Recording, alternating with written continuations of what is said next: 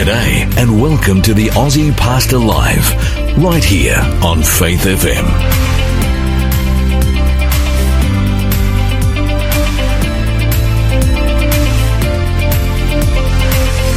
G'day, g'day, g'day. My name's Lloyd Grolimund. I'm the Aussie pastor coming to you live from our studios in northwest Sydney. Hunty, G'day, mate.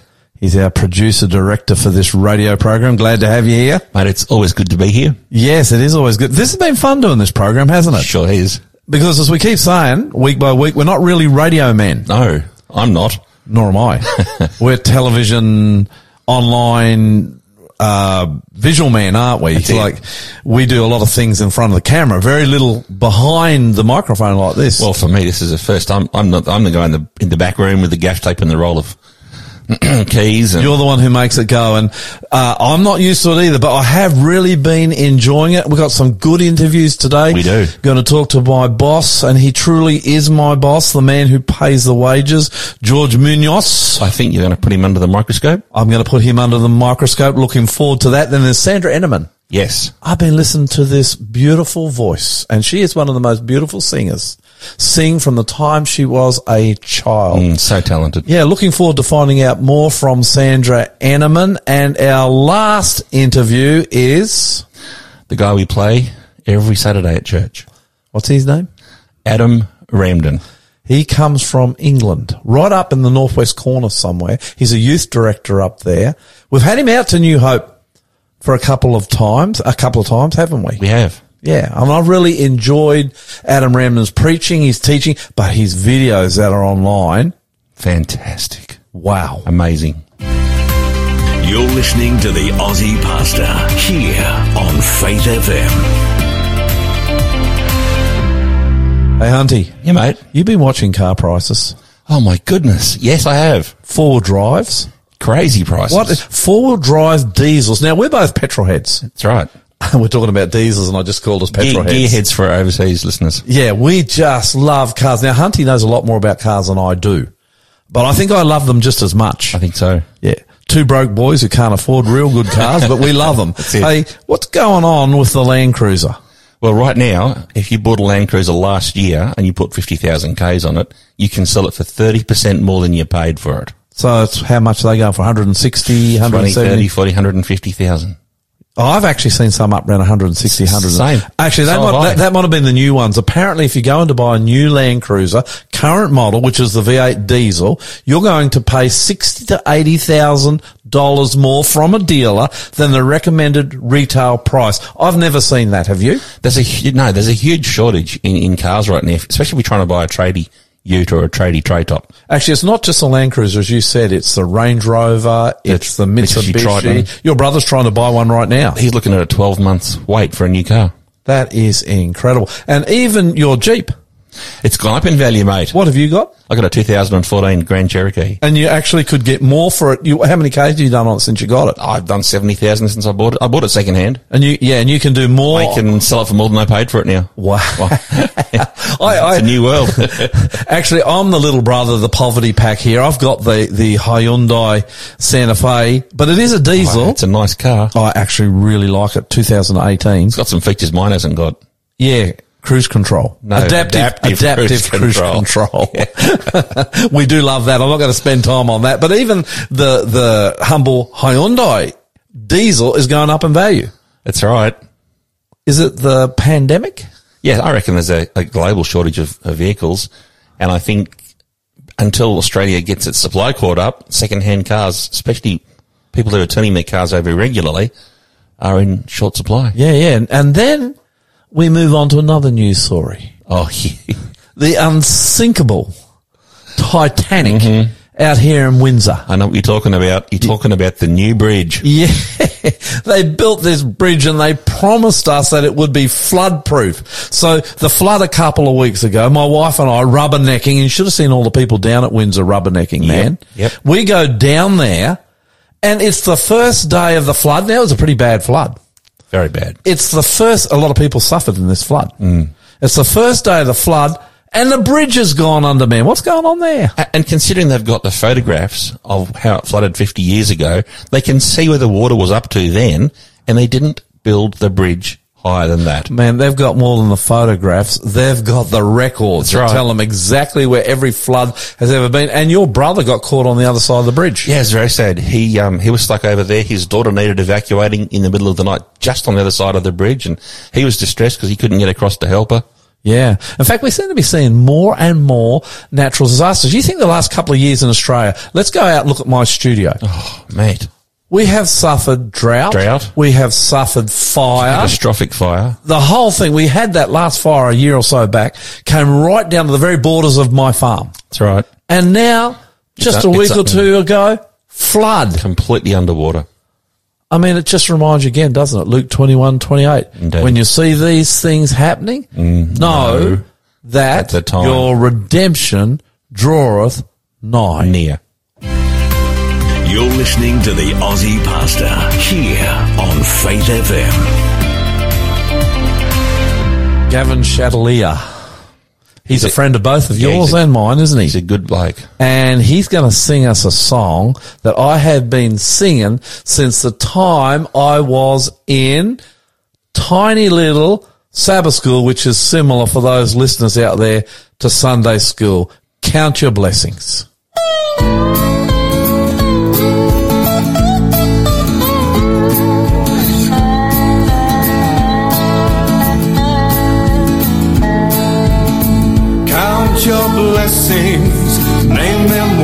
By one. Count your many blessings, see what God has done. When upon life's billows you are tempest tossed. When you feel discouraged, thinking all is lost. Count your many blessings, name them one by one. Count your many blessings, see what God has done. Count your blessings, name them one by one. Count your many blessings, see what God has done. Are you ever burdened with a load of care? Does the cross seem heavy? You are called to bear. Count your many blessings, every doubt will fly. And you will be singing as the days go by. Count your blessings, name them one by one. Count your many blessings, see what God has done. Look at others with their lands and gold, think that Christ has promised you a wealth untold. Count your many blessings, money cannot buy. Your reward in heaven or your home on high. Count your blessings, name them one by one. Count your many blessings, see what God has done.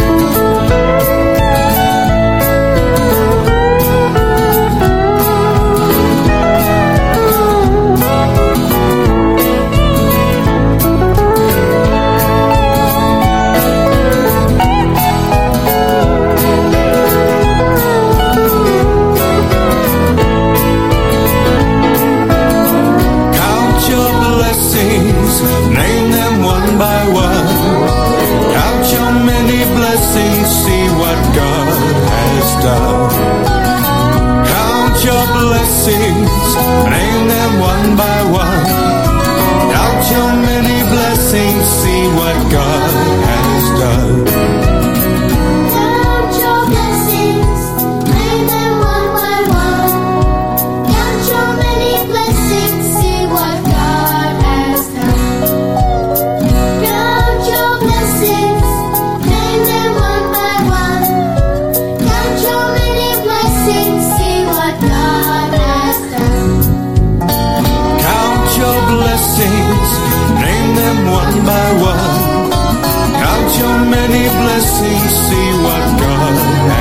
done. Count your blessings, name them one by one. Count your many blessings, see what God has done. I've got George Munoz, the leader of the Australian Church Online. Welcome, George. Thank you. Uh, happy to be here, Lloyd. Now, your name, let's start there. George Munoz. Uh, uh, have I said that right? Well, I mean, uh, it's, it's, it, that's how people call me in, in Australia, but the real name is Jorge Munoz. Okay. So that means you're not Australian born. I am not. I was born in uh, in Chile, in South America. Okay, so you came across to Australia because you almost seem as like you have no accent. You came to Australia as a as a child, or, or how did that happen? No, not really. I, I, I do have a very strong accent, Lloyd. You you know me too too well. That's the problem. Um, I came uh, when I was um, in my um, early twenties, um, and um, I came in order to to um, be the best man at a friend's wedding, and um, it was in that period of time when I met my wife, and the story is, is there. Uh, so I stayed here in, in Australia with with a, with a wife. Well, actually, it's true. I have known you for a long time, and I just learned something about you. I never knew that you met your wife in Australia because she's you're from. So, what country are you from? Chile, isn't it? I'm originally from Chile. Is your wife Chilean too? She's a bit of a mix. Her mom is from Spain. The father is half Japanese, half Chilean. But um, she grew up in, in Chile and she came to Australia when she was 12 years of age. So, yes, I met her here in, uh, in Melbourne. Well, then Australia's been very good to you because you're a father. Am I correct? Ye- Yes, indeed. And you're a grandfather. Yep. I have a beautiful granddaughter. Uh, she's uh, one and a half years old. So you're married, you're a grandfather, but you're also a pastor and you do have a unique one-off job. You are the leader of the Australian church. How many Adventist churches are there in Australia?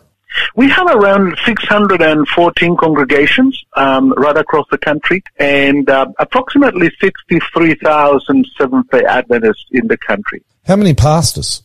We have about 330, 340 pastors across uh, Australia that serve in the congregation, and then a number of uh, of, of pastors and, and members and staff uh, and worker workers, employees that, that work supporting the people in the field. Were you, were you a local pastor?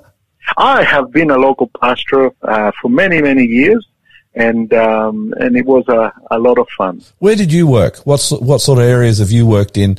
Uh, I- So I mean, I I worked um, what we call a church plant, planting a church on the Gold Coast, of course, uh, in a place called Elanora and Palm Beach. Um, then I was the pastor of Reedy Creek. I was the pastor of a large church in um, Springwood. I was the pastor of a large church, also another large church in Eight Mile Plains. All of all of them at different times. I was the pastor of Morningside. I was the pastor of Victoria Point. I was a youth coordinator uh, for for an area. I was a chaplain for university students, and uh, I also had uh, an ethnic church for for a couple of years. So. Um, not all of them at once, but, but throughout my ministry, I've, I've been blessed to have a, a range of experience, large churches, small churches, um, older churches, younger churches, and, and um, yeah, a, a beautiful um, diversity of, uh, of opportunities. um, do you know uh, the first church? Where was that? Do you know where that is? Yeah, the, the first church was um, Fitzroy Church here in Melbourne. Because the Uh, Tasmanians, North the Tasmanians will argue that. Won't- I only found that out Well- thi- this year. let me put it this way. One was the first building. The other one was the first congregation. So, So how, how one- does that go? Who was the first building and congregation? Well, let's go with Tassie as the first building. How's that? Oh, okay. Um, I didn't know that. Uh, and yet um, Fitzroy was the first congregation. Yeah, they, they, they, they had a, a small group that congregated congregated in Fitzroy, but it was not their own church as such. I'll tell you something Um, else you don't know, George. Sure. I had a great grandmother whose name was Jessie. And Uh-huh. she had a daughter whose name was Rosa, and they both went to a big tent outreach meeting in Melbourne. and they were Right. early members of Fitzroy Adventist Church there in Melbourne. And I went there a, a year or so back and I went out the back. I don't know whether you've done this and they've got a board of the early members and there was my great grandmother and my grandmother. Wow, look at that. Yeah. That's fantastic. Yeah, it is incredible, isn't it? Really? Okay. It is wonderful. So we have been here a fair while. Why is it? I'm going to ask this question, and I, asked another one of our leaders the same question. I, I went to the barber the other day. I got my hair cut, and he said, "What do you do?" And I said, "I'm a Seventh Day Adventist pastor." And he looked at me real strange. Now, this is a guy that's only two kilometres up the road from where I worship, and he looked at me strange, and he said. What is that? Why is it that so few Aussies seem to know who we are in the fact that there's 63,000 of us in the country. There's over 600 pastors. We are everywhere. What, what's going on? Well, uh, it, it can go both ways because um, there are some people that do know us well and some others that don't know us well. And I guess that's part of the challenge. We we must continue telling people about Jesus Christ. We need to tell people about the Bible and what um, Jesus means to us and what he can do for others, much more than uh, about my local church. It's, it's when people get interested and they say, well, I would like to know more about what you have to offer. But I guess um, throughout the years, we have been a little bit more um, focused in telling people about the good news of salvation rather than about my local church per, per se. Um, That's, that's not a bad thing either, is it? no, it, it, it's a good thing. And, and, and look, we, we have number of things um, that we are known for. Um, we, we have hospitals, medical uh, institutions. We've got um, um, factories, health um, factories. We're Um, talking about Sydney Adventist Hospital. We're talking about Sanitarium Health Foods. Correct, and, and, and our aged care facilities and uh, educational facilities. But the interesting thing is that we work on a principle, let your left hand um, not know what the right is doing. And so if if we are actually doing something, we want people to benefit from that rather than to tell them who we are. And so there's a, a lot of people that recognize these um, entities and, and these wonderful um, ministries, but they don't know that we uh, are running them. Well, and, that's uh, right. and that's okay. Yeah, and uh, that's okay. But but I think it's important as well for people to to know a little bit more. We we we are, we are trying a little bit harder these days to to make sure that the two of them are connected and, and combined. Yeah, yeah, I, I think you're right there. A lot of people don't know that the Adventist Church owns, even though it's in the name, Sydney Adventist Hospital. They don't know that the Adventist Church owns and operates sanitarium, or they don't know that the Adventist Church actually owns and operates one of the biggest private school systems in Australia, and yet they do. And I and I think you're right on that. Hey, um, do you belong to a local church? I am a member of Ringwood Seventh Day Adventist Church here in Melbourne. Yes. So briefly tell me, if I were to go into your church on any Saturday morning, You see um, preaching of the Word of God. You see uh, invitation to commune with God through prayer. You see the reading of Scripture and the centrality of the Word of God. You see um, uh, people singing, people uh, worshiping God through music. So you, you're going to see a community of faith uh, trying to connect with God and connecting with God and listening to His voice. Are people are people who are not Adventists just walking past that church?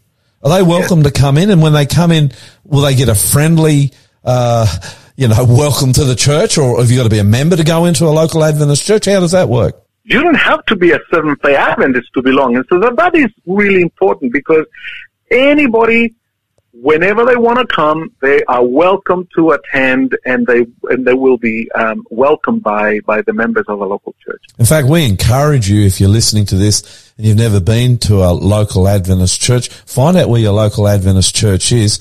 Walk in through that front door. You are going to get a friendly welcome and we just love visitors. It's what the church is pretty much built for, is for visitors to have people It's- it's come exactly, It's exactly that. Yes. Yeah. And not only that, if they if they go and they say, "How come you're here?" Just tell them that we told you through this radio program to, to go and check it out. Uh, look, I've never been to a church that wouldn't welcome and want people from the community to come. In fact, uh, our, our doors are wide open. Hey, on that, um, the Adventist church in Australia, is it, is it growing or is it dying? And the reason I ask that is because you look at a lot of other denominations, Christian denominations in Australia, they are really struggling. I mean, they're going backwards at a rate of knots. I live in a community where a church has just closed, just this last Sunday. Very sad. And so the Christian church, I think most of us would admit, is struggling a bit. How about Adventism? How are they going in Australia, Pastor? I think in all fairness, that's a really good question because we are struggling as well. We are not going backwards numerically, statistically, um, but probably the the the rate of growth it is not one that we would want to have. Everybody would want to have a greater uh, growth. Do you know what that rate is? Yes, it's it's it's 1.6, 1.7 percent, which is fairly fairly small, fairly small. Would that be, Um, would that, would, when, when we say it's 1.6, 1.7, would that come just from, uh, uh, uh, children being born into the movement or, or, or do you think it, it, it's, it's a bit more than that? No, we are measuring just the, the people that um, become Adventist, and um, we, we we take into consideration everybody, of course. Um, we we haven't just counted the the children that are born within within the Adventist movement. We don't count heads; we count baptisms, and we, as a Seventh Day Adventist Church, uh, do not practice infant baptisms. Um, so you have to be aware and conscious of making a personal commitment to Jesus Christ. So um, in order for, for us to, to, to, see that growth, we, we count the numbers of people that um, decide to become Seventh Day Adventists. Okay. So it is, it is real. When you say 1.6, 1.7%, it is Correct. real growth. Um, is the Australian Adventist Church Protestant? We we are a Protestant church. We are from the Pro- Protestant tradition. Um, we were born uh, in the 1800s um, out of a, a movement in in the United States. But yes, the answer is yes. We are from a from a Protestant tradition. So the Adventist Church in Australia does have doctrinal similarities with other Protestant churches. Yes, definitely. Um, like most Protestant uh, churches, we do have a very strong belief in the in the Word of God as the only source of uh, value and and uh, and faith for for for our belief. We we put the the centrality of the Bible is is extremely important for us.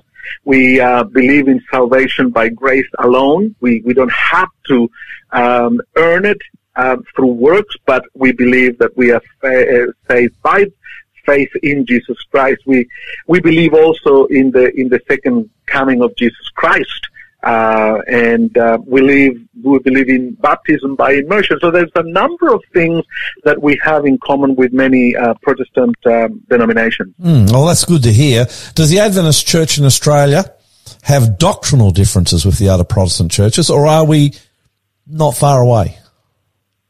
Yeah, look, we, we, we have those similarities, but we do have some unique uh, differences, and and um, those differences are uh, probably more highlighted in in in the, in our name. The name Seventh Day, we, of course, um, highlights the fact that um, we worship on the Sabbath, and the Sabbath for us is the the, the seventh day, Saturday for us, um, and we believe that that is a wonderful, wonderful gift for humanity. And um, we believe that we worship on that day, um, not in order to be saved, but because as an act of obedience and, and thankfulness to what God has done, we, we keep um, worshiping the day Jesus Christ uh, kept. So that probably is, is one big one. Uh, the other one is Adventist, the, the, the term Adventist. We believe that Jesus Christ is coming back in a, in a physical, real, um, visible way, and we believe he's coming back quite soon. In actual fact, we've been preaching about his soon return for, for many years, and we look forward to, to see him face to face. So those two are just some of, of, of the ones that are, you know, I, I'm, I'm highlighting because they're, they're part of, of our name. Yeah, yeah, yeah, they are. Um, actually, the, the the thing is that um, what, what I like about being a Seventh Day Adventist is that we are very, very centered on the Bible, what the Bible teaches, what the Bible says. If it's not there, we don't teach it. If it is there, we do. Um, Correct. Correct. now you're a young leader. You are you are younger than me, my friend, and I'm going to put this in because you are the boss. I'm your senior.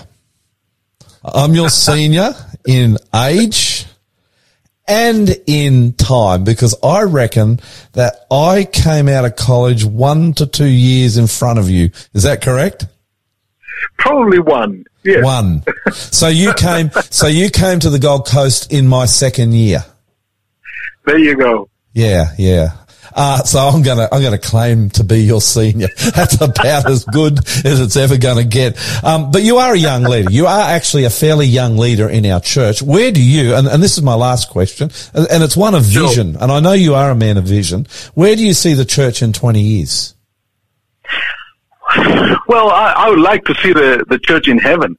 Um, I would like for, for us to be with, with the Lord um, and um, enjoying eternity with Him. But if that doesn't happen, I, I would like to, to dream of a uh, an exhilarating church, a church that is alive, a church that is completely sold out for Christ, a church that is living out their faith. And that's probably one of the hardest things for us in this country. Um, people don't want to hear too much, but they are happy to see. They're, they're happy to experience it. They're, they're happy to see the faith in action of, of their neighbors. And, and I, I pray that we may, we may invite um, all our listeners and, our, and and all our members that that believe in the Word of God, not to just say it, not to just uh, share it uh, through through their mouth, but live it, live it, enjoy the relationship that they have with Jesus Christ.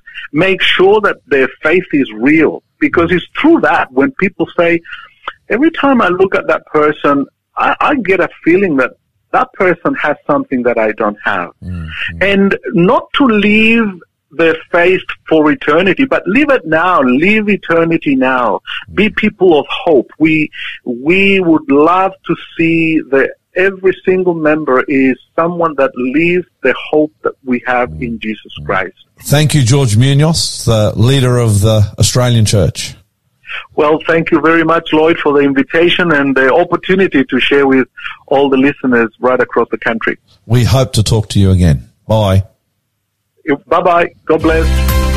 You're listening to the Aussie Pastor here on Faith FM.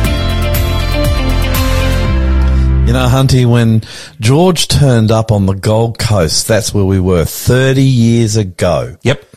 I'm an intern. Yep. I reckon he's got it wrong. I'm not one year in front of him. I'm two years in front of him. Well, you've got the microphone. we're, we're making the truth right now. I, he turned up in my third year. I worked with him for one year and it was a joy. And I'm not just saying this because he's the boss and pays the wages, think he's actually. still on the line. Do you he was a joy to work with. Yes, he's a good a man. very affable man, always positive, and you know what? He can really, really preach. Amen. If you ever get a chance to hear Pastor George preach, boy, I tell you what, you will. He really is. He's one of the better preachers I have And heard. he's a great storyteller as well. yeah, he's a great storyteller. This next song from Melissa Otto. You know, I know Melissa. Yeah, me too. Otto is no longer her last name. Did you know that? Well, I know, I know she's married. she is married. She married Jason. I'm not going to tell you what her last name is because this is her. What do you call it when you Stage name. It is a stage name, is But it? it's a maiden name too, I think.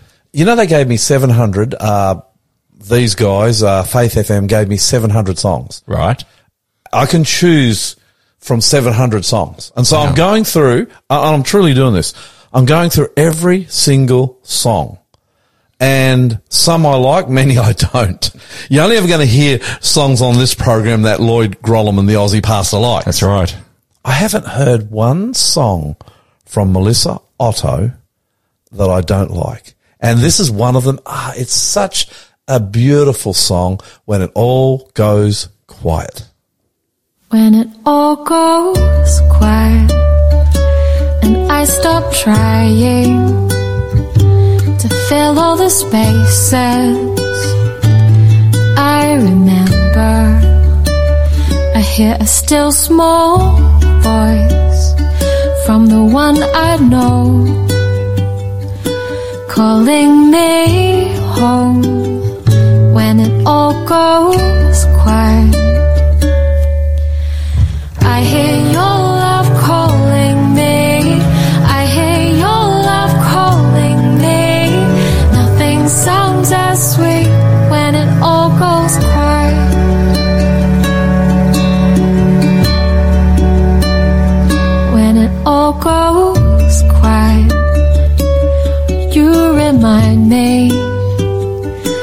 Nothing separates us apart from when I turn away. Cause I am your child.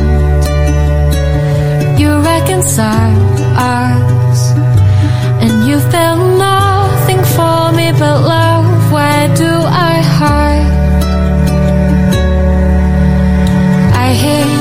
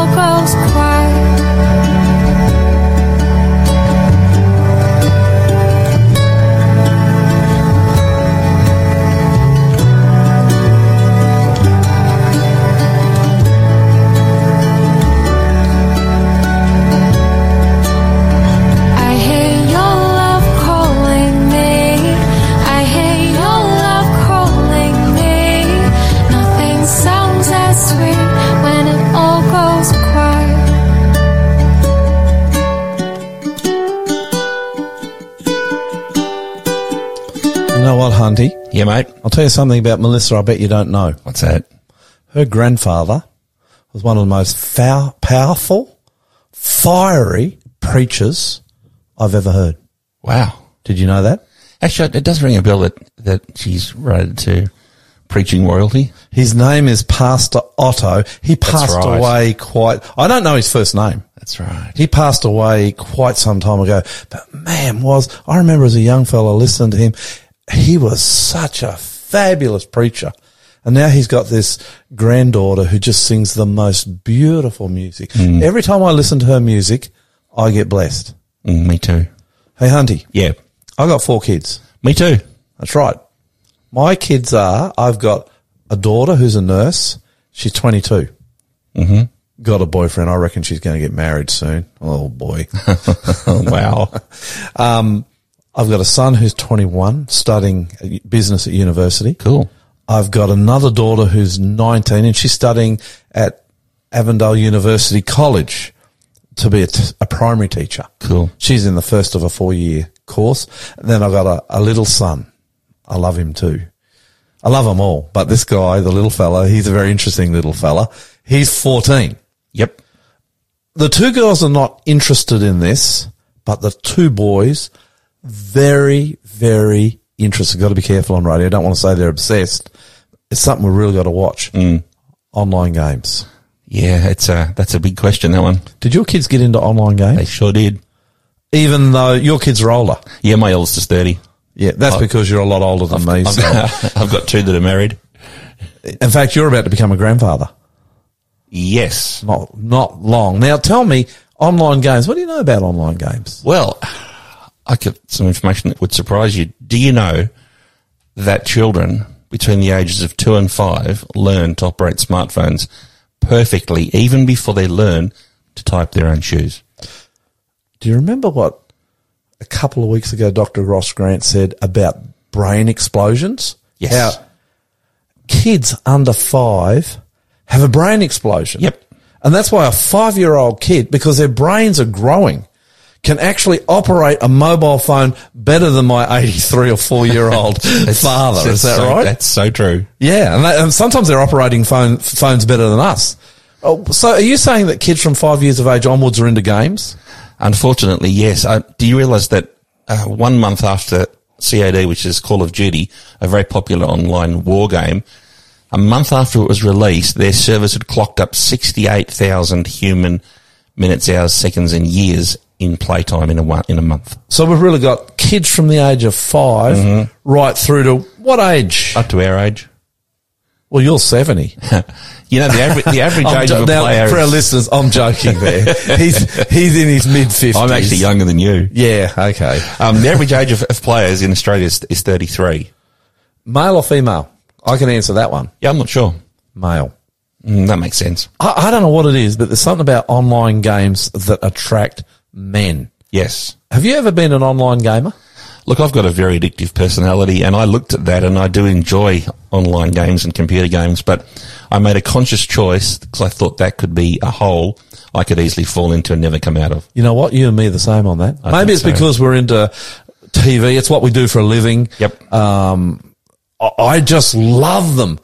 Uh, and I've never really played one. Well, they play into all of the things that we like. There's excitement, there's thrills, plus playing online with your friends. You, you with your, you with your friends. Uh, It's like you go into another world. Look, the thing is, I loved online games from Space Invaders. You remember when we were kids, we used to play Space yep, Invaders? Yep, yep, yep, that was cool. and, and, and the same addictive sort of personality that you have, I've got, and I would just play these online games for hours, and they were so basic compared to what, man, I watch my oldest son up there sometimes. I don't even know what the game is, but some game where he's sailing a ship, you, he puts it on the big screen. Yep.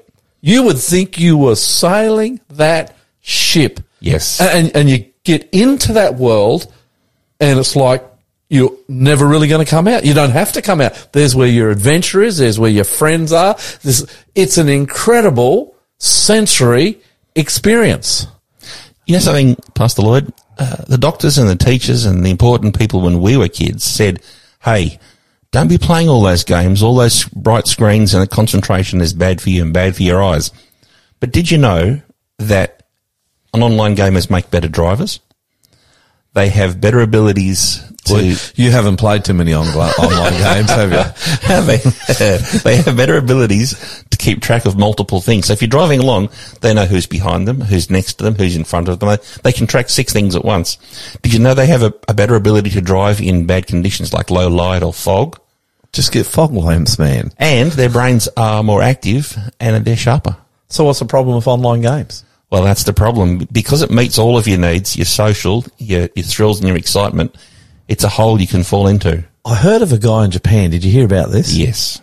How long did he play for? Five or six days without sleep. There was a, there was a kid in Australia just recently who played for 35 hours without sleep and died. Well, this guy, same thing. Mm. Five or six hours, mm. no sleep, No drink, no fluids. slumped over dead at the desk. Yep. That's how powerful and addictive these online games are. I reckon there's another problem with them. What's that? I am stunned. When we were going to talk about this, I, like you, I went and had a look online. I am stunned at the immorality, Oh. gross immorality Yep. that would make Sodom blush. Yes. the immorality, the violence. And I'm talking about literally wanton violence that if you're not into these games would make you cringe when you look at it. Yes. Uh, Did you know that the US soldiers are actually put into gaming rooms and they're actually taught to kill on video games so they get used to it and get desensitized I did. seeing people blow up and die in front of them? Yep. And then of course the crime. Oh. Some, what is it? Grand Theft Auto. The whole There few, game there are a few games, yes, is based on crime. and, and killing. Yeah. And you get points if you can mow over a, a prostitute in your car as you're flying down the street at a thousand miles an hour. So you've got these games that are full of violence, crime, immorality, and we murder. wonder, and it, and you don't have to be Einstein. We wonder why out there we've got this explosion of crime and violence amongst our young people. It's very sad. I mean, when you've got games that rape and pillage and kill and murder, I mean, it's unbelievable. It's unbelievable. Um, Hunty, if you've got children that are in, how would you say it?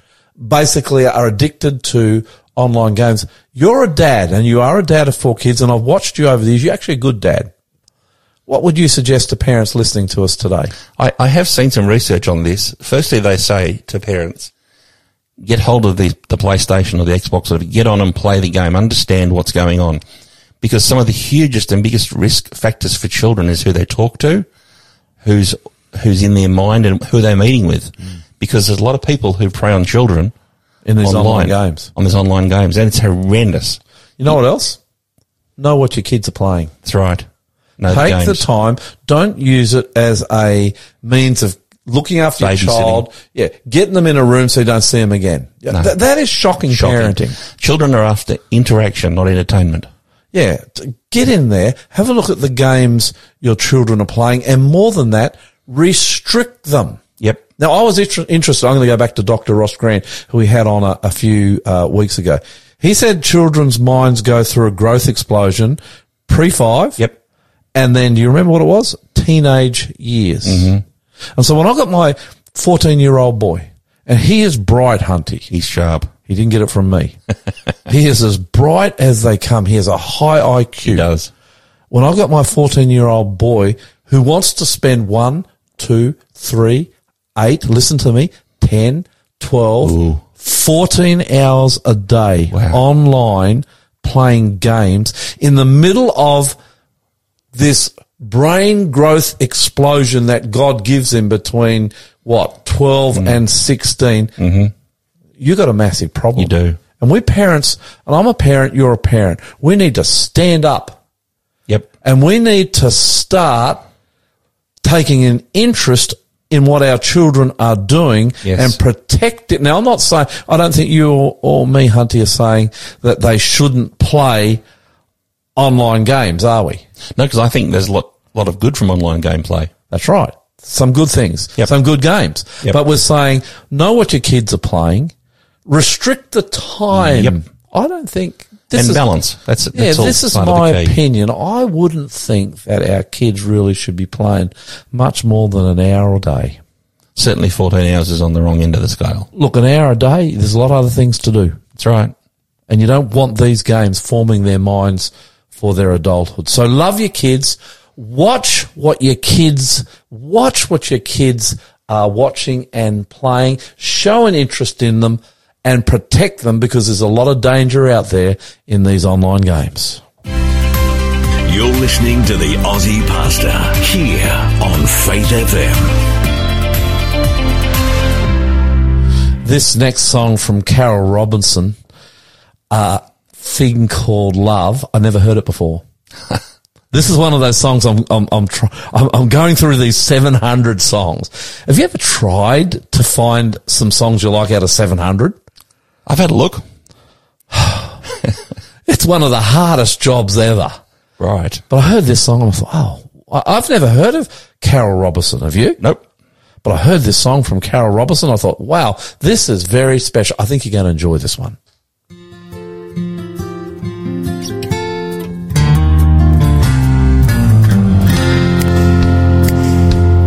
God came down and he lived as a man, showed his love as he walked this land. But it was too great to understand this thing called love.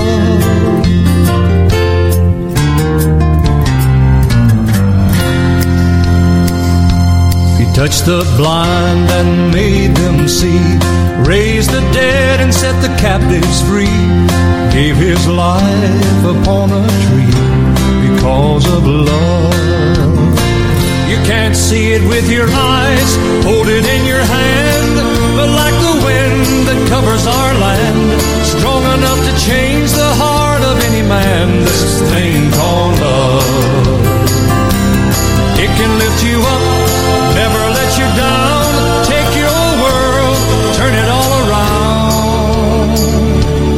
Ever since time, nothing's ever been found strong as God's love.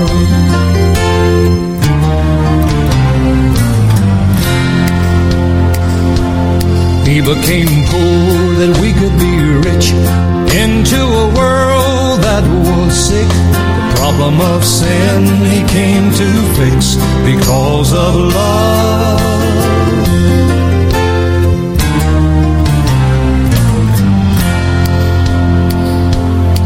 Can take a life of emptiness, fill it with love and righteousness. I thank God my life's been blessed with God's love. You can't see it with your eyes, hold it in your hand, but like the wind that covers our land, strong enough to change the heart of any man. This thing called love. Can lift you up, never let you down. Take your world, turn it all around. Ever since time, nothing's ever been found strong as God's love. Ever since time, nothing's ever been found strong as God's love.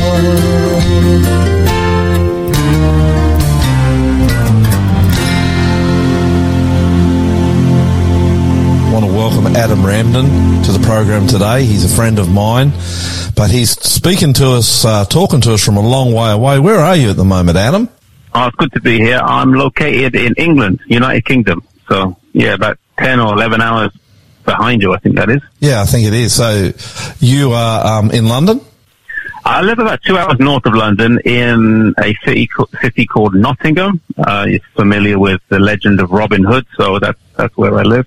Ah. Just outside it, actually. Okay, and that's that's about two hours north. So, is Nottingham Forest still around, or has that disappeared in the legend of time?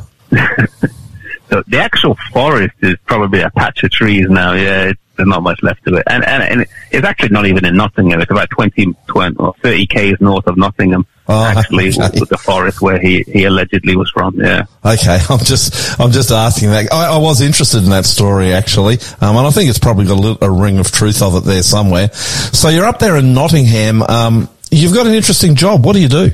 I currently am working as the uh, youth or young adult director in the North England Conference. So I'm a, a youth pastor for young people. It's a large, large diversity in our conference. So we have a lot of people who have, you know, parents have migrated to England or grandparents. So it's there's, there's a huge diversity, whether it's India, Philippines, or Zimbabwe, Zambia, the Caribbean Okay. as well as a handful of English as well. Not many, but uh, yeah, it, it, it, it's a very international and a very ethnically diverse.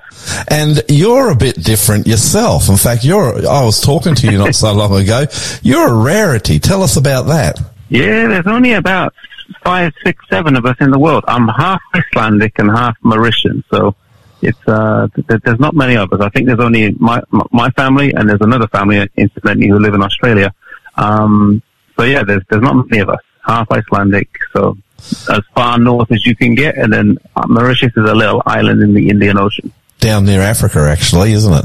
Yeah, near Madagascar. So was it your dad who came from Mauritius or your mum? How does that work? My dad came from Mauritius. It was a British colony then, so he travelled to England as, you know, it was part of the empire. And he all- met your mum in England, did he? My mum, yeah, she, she had come to England to study and then stayed on a little bit there. Okay, so Yeah. um, so your dad's Mauritian, your mum's from Iceland. Uh, What do you call yourself? Uh, Were you born in England? a brown Viking. That's a good one. Um, I was born in England, yeah. So, I mean, yeah, I feel British, I guess you'd say, but with strong identity from where my mother and father are from. Now, in your journey, you actually worked with one of the more um, famous evangelists in the world. Is that right? Yeah, I guess. Uh, I worked with a few of them. Uh, Mark Finley was one, and uh, John Bradshaw and Doug Batchelor. Yeah.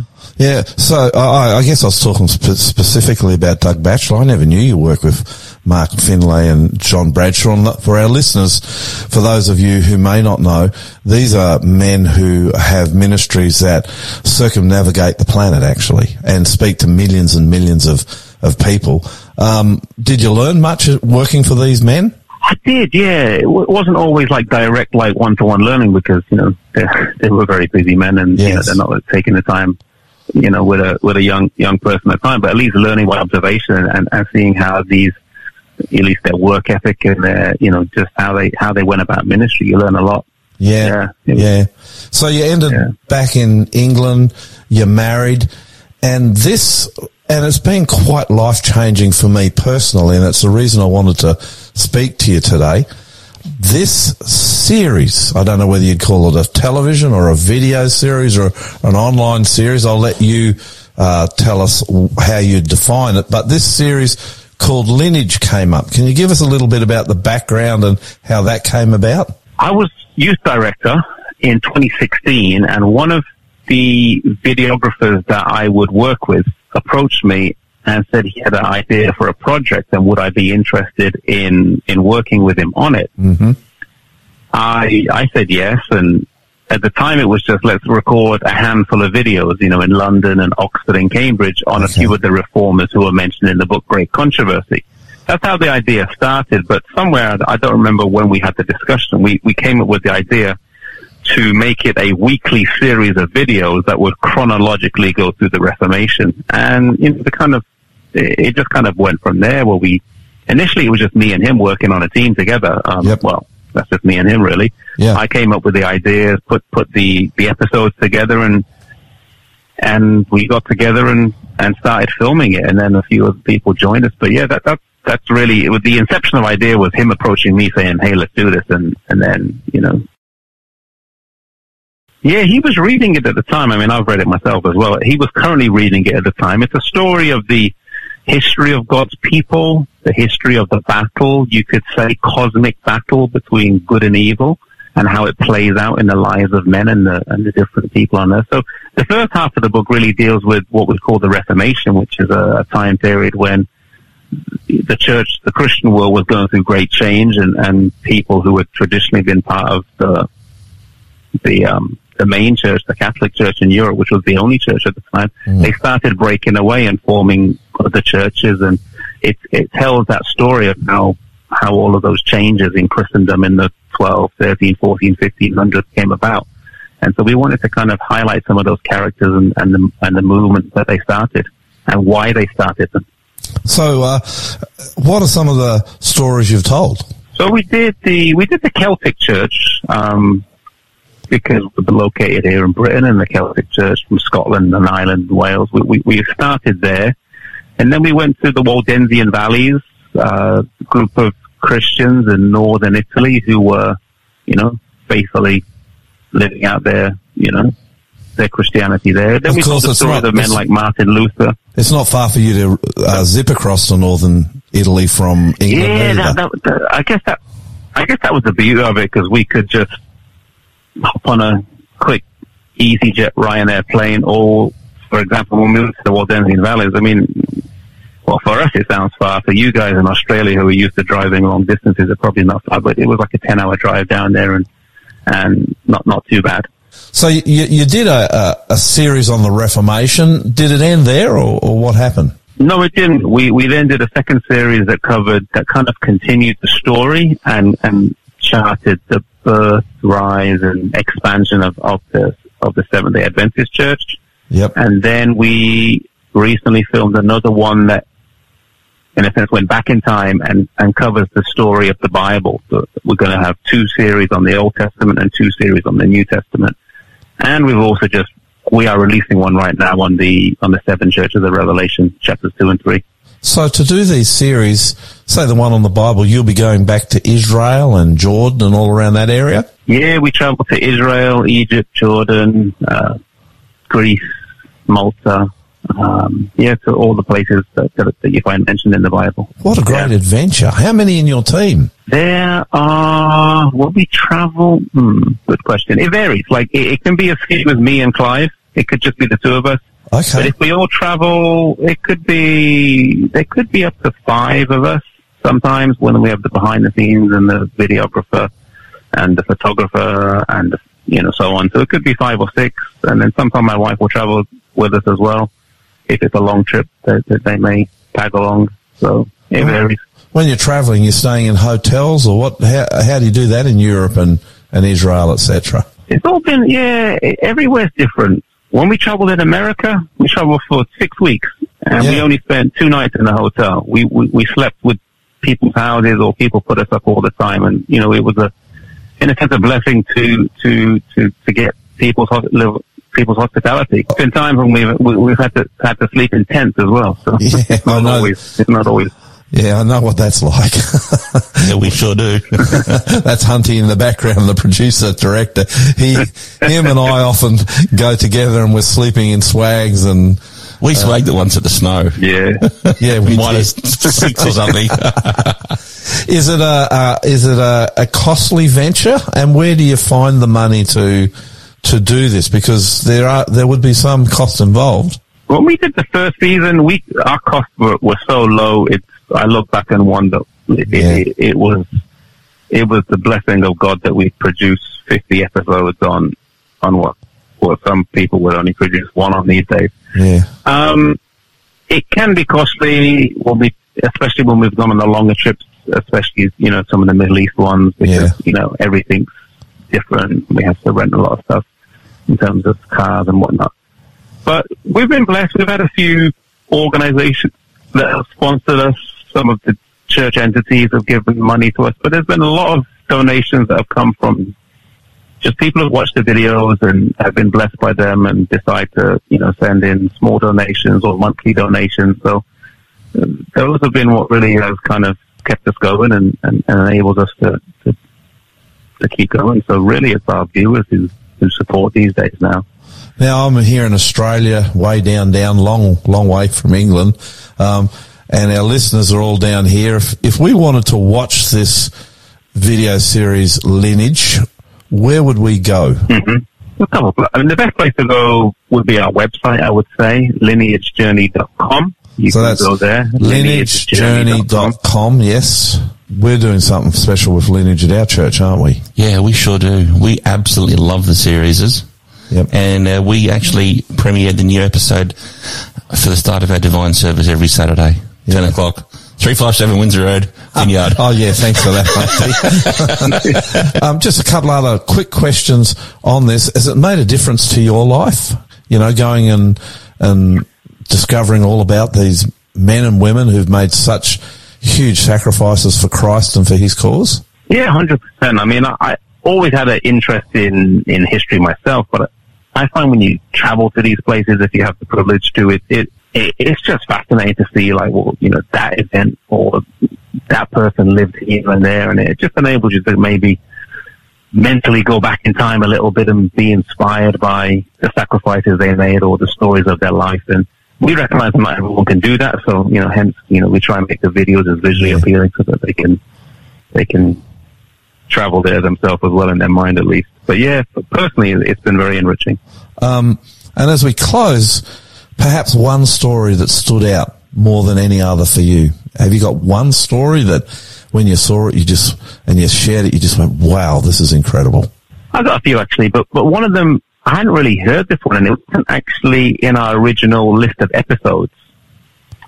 And it was only after we actually started filming and started releasing the episodes that we're like, oh no, we, we, we need to, we need to rejig the, the order and, and get that one in there. And that was the episode on Mar- Marie Durand.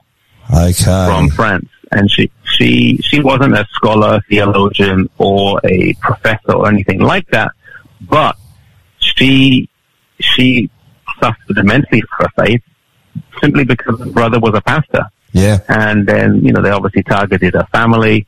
And she was put in prison at the age of 18 or 19 and spent the next 38 years of her life there.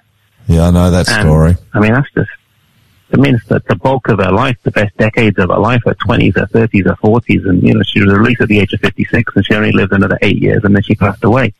But Yeah. it's an incredibly sad story, but also an inspiring story because a lot of the other people we see, you know, they, they stand for their faith.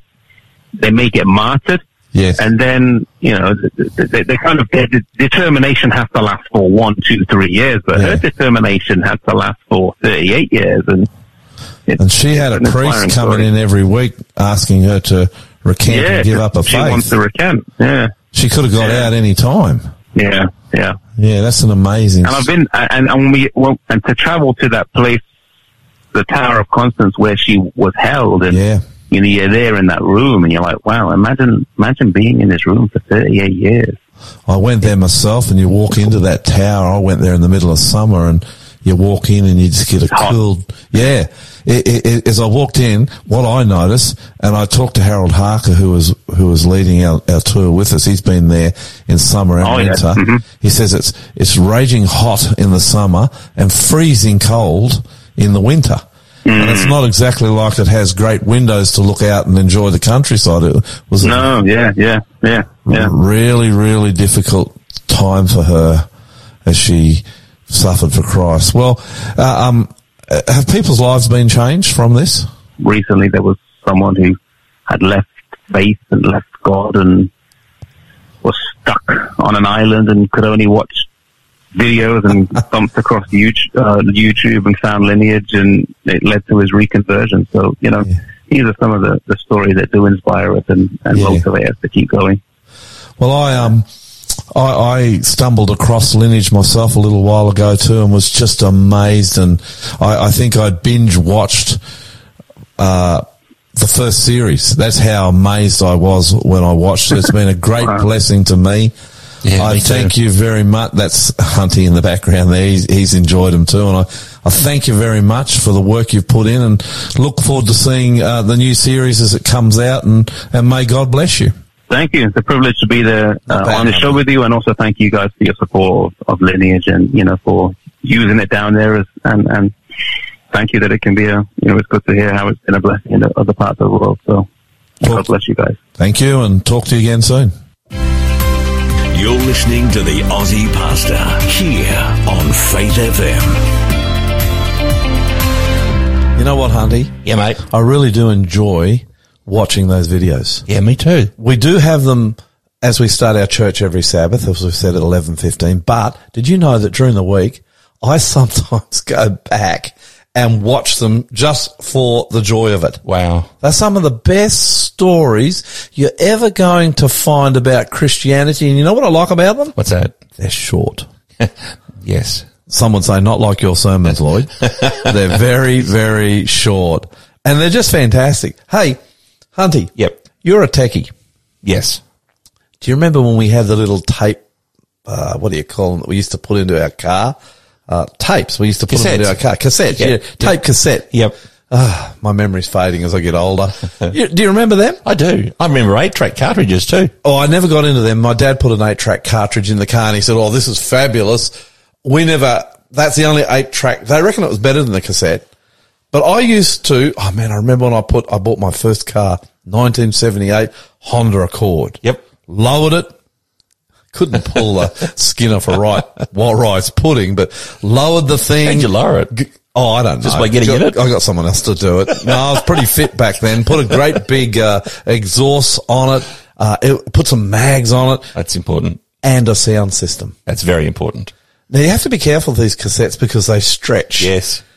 Did you? Do you? Can you fix them once they're stretched or they're done? Ah, once they're stretched, forget about it. One of the cassettes, one of the first cassettes I got as a 17 year old boy. Yep. In this, just got this car, this Honda Civic 1978 was Evie. Oh, I love Evie. You remember Evie? Great music. Great Christian music. So I'm going through these 700 songs that Faith FM gave me and I found Evie singing what I reckon is one of the most quintessential Yes. songs Yes. of all. Yes. I love Evie and I hope you enjoy this song too. Give them all to Jesus.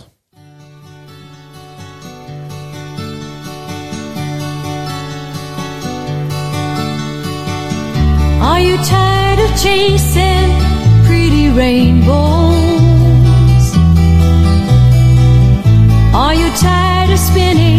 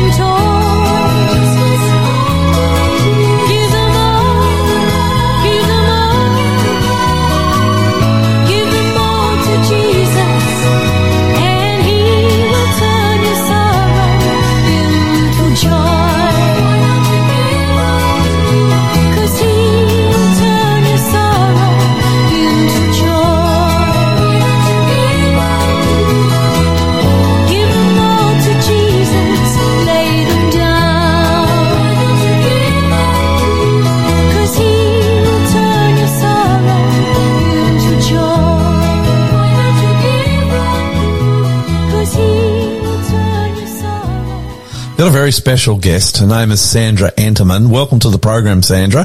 Thank you. And I call you special because, to be honest, now I know I'm a fair bit older than you, but I can't remember a time in my past where somewhere Sandra Enterman wasn't.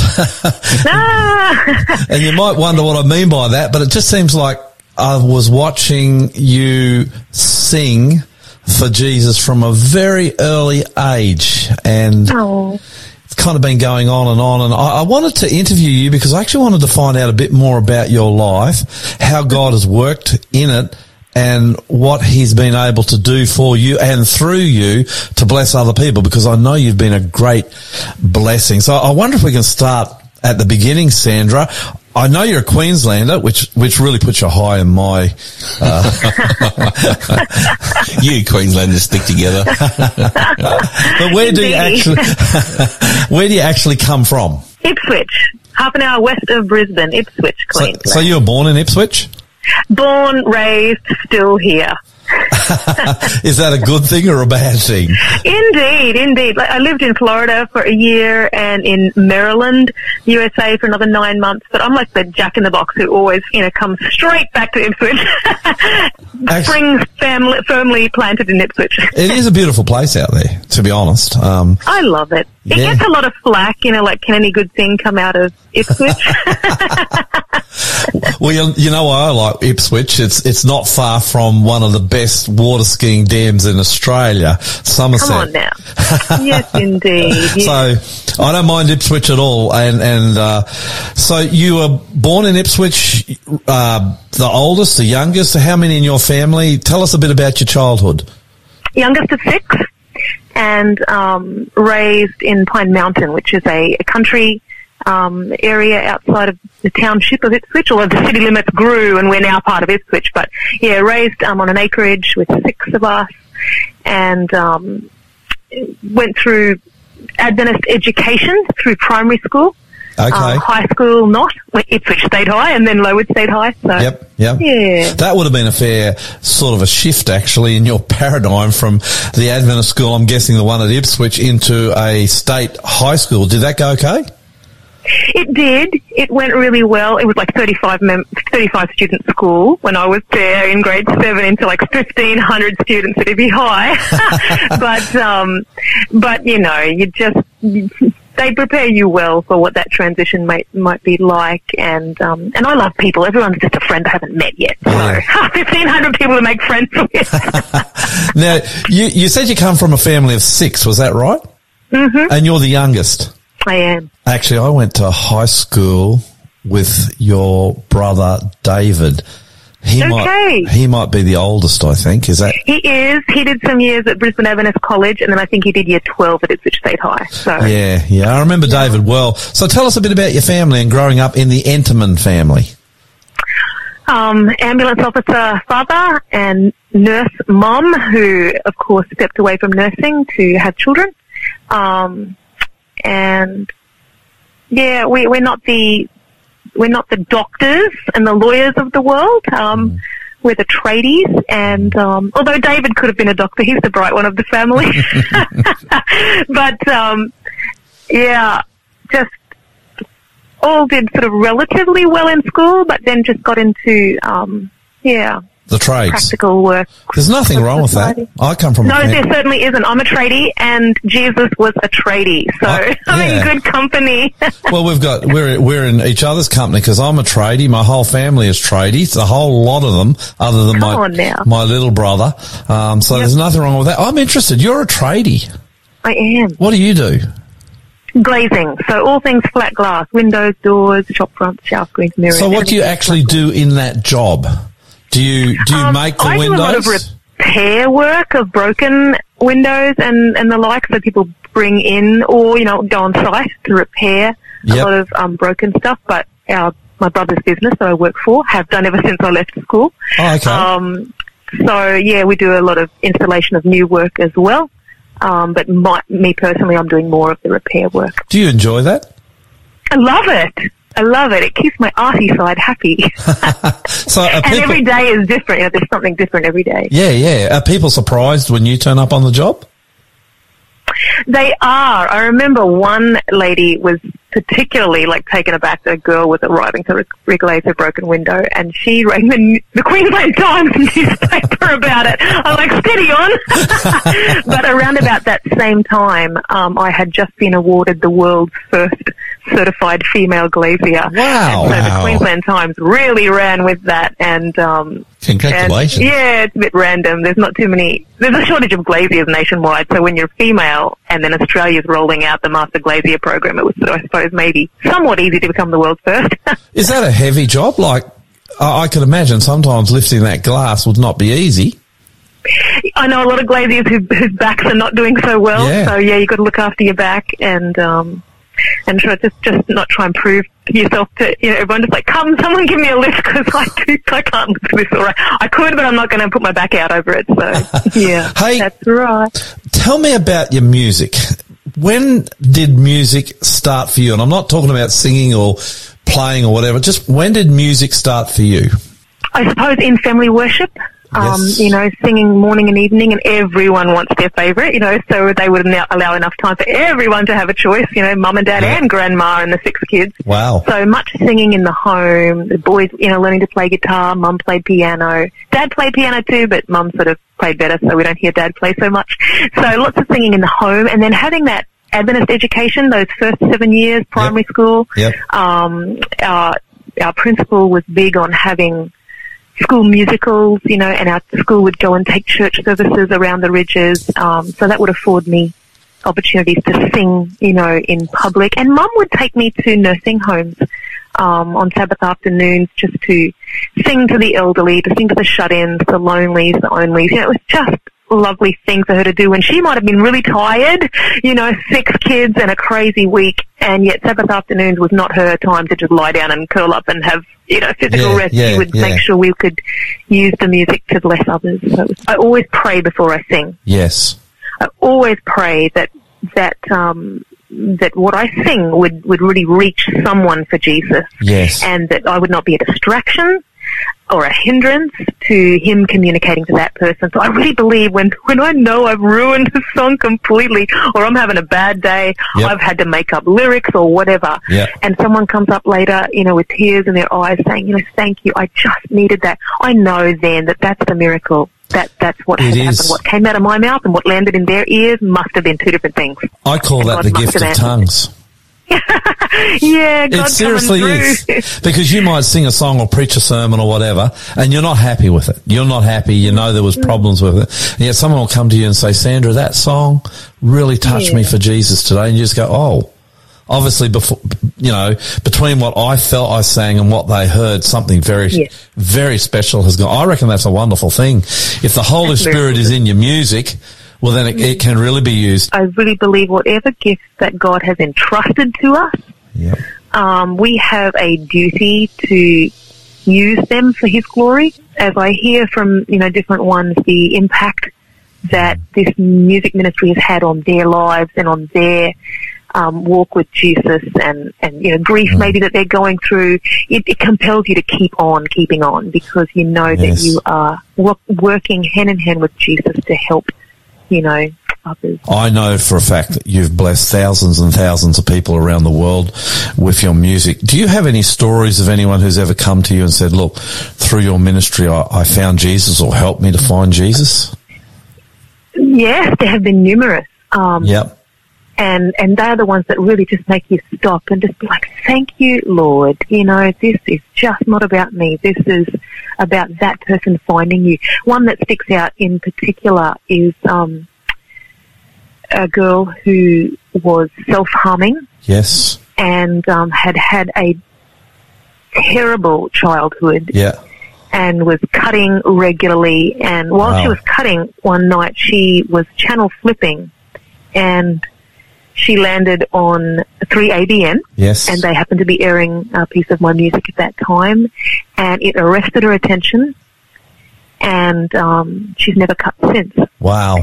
And she reached out to tell me this story and to let me know what had been going on in her life and what happened at that moment. And that dear girl um, kept tuning back into 3ABN after that, you know, Yes, and and ended up doing online Bible studies, Wow. and then ended up having they sent a pastor to come and see her in her area. Then she she was baptized, and she um, I've remained good friends with her to this day. She's not in this part of the world; she's on the opposite side of the globe. Yeah. But you know, to know that while I'm busy sleeping on this side of the planet, or brushing my teeth, or cutting glass, or doing some of those mundane things Yes. in life, Yeah. that that ministry, you know, that network 3ABN was airing a piece of music that was transformational and pivotal right at that moment in her life. Yeah. Um, it's stories like that that just you say, "Thank you, Lord." Yeah, yeah. Thank you. Last question. Um, COVID 19's been hard on the church. People have been struggling to get to church. Um, even now, right around the world, people are confined to homes. You started something that kind of, uh, again, talking to Hunty, our producer, the other day, I, I haven't seen anything like this in recent time on Facebook in the, what I'd call the spiritual sphere. You started something on Friday nights and I enjoy this every Friday night. And if I miss it for some reason, I go back and look at it later. Tell us about No. that. that was me deciding I am not going to make it through COVID if I can't sing and hang out with people. So music and fellowship, you know, was something about a month in. I realized, oh, this is not going to work. Yeah. I'm not going to survive. So I have a brother who lives just 15 minutes down the road and you know, they allowed you to go sort of have one extra person in your home in those early Yes. days. Yes. So I was like, please, can I come over? Because he had his whole family staying with him at the time, three Yeah. of his kids, Yeah. um, and two of their, one spouse, you know, one daughter-in-law. Yeah, and I knew they were, they were going to have all the good music over there. And like, I'm coming. So I went over and just wanted to have some Friday evening, you know, fellowship with Yeah. them and Yeah. make music and just oh, exhale and sing praises through this crazy time. And I realized that maybe, just maybe I'm not the only one feeling this way Yeah. um, who is missing that corporate worship setting, um, choirs missing getting together, praise and worship, you know, teams missing, you know, getting together. So I just decided to download that Facebook app on my phone and all those years I never wanted to. I didn't want Facebook running my life. I only have it on the laptop, but no, I downloaded that app to be able to get that live button. Yeah. And um, we hit the live button, sat in front of the keyboard and just took requests And and. I set it to public, but um, I had in mind, um, you know, my mates in my own Facebook group that just who might be feeling like I am. Yeah. I'm also keenly aware that I went through um, public high schools in Yeah. Ipswich and Lowood, and a lot of my Facebook friends are not um, Christians, Yeah. uh, people with very Yeah. different worldviews, and I saw it just as a chance to share Jesus with them Yeah. as well Yeah. you know, sit there, sing some songs. We'll choose some, you choose some, and and let's let's do that. So I did it for two weeks. And the third week they weren't available. Our church had something online that night that they were all. I was like, oh, I missed this. So from the fourth week on, we've done it every Friday night since. And um, it's just sometimes with my family and other times with my music mates. Um, So how many people are watching that now? it averages from about 800 viewers to a thousand to 1200 actually I think would have been the max at any one time Yep. watching on the live. Um, Which is incredible, by the way. That is, in, we're into online ministry to have 1,200 people listening to someone, a girl from Ipswich singing with her friends praises to Jesus. And it's pretty simple, isn't it? Just a, a little bit of music and, and, and, uh, you know, a piano or a guitar or something. And, and you that's sing, all it is, and, and, and you take requests, 1,200 people. What about all up? How many people are watching each program all up? As the world turns, you know, and as people then get to their Friday evening after their busy day of work, that's when the majority of the views come. Yep. And um, the views average from 70,000 to 130,000. Praise God. Um, yeah, so That's incredible. That's really special, isn't it? To think that Oh, people yeah. around and, and the people around the other side of the world are still participating like as if it's live, and they know it's not anymore, but they know that I'll see their requests for the next time and hopefully do their requests. so they're all greeting one another and they're sharing their burdens and their prayer requests and their song choices like as if it's still live, keeping it, perpetuating it. You know, they keep sharing it. And you know, Pastor Lloyd, one thing that I will say that Yes. um, I have been careful not to do, Yes. which is not really what people do when they're on social media, but I have been intentional about not saying, please can you like us? Can you share this? Can you like Yeah. us? Can you do this? I just don't want it to be us trying to promote anything except singing for Jesus. And if people Mm. choose to share and to like and to follow, you know, be it, th- that's wonderful. But I'm not going to compel them to do that. We'll just keep Yeah. singing.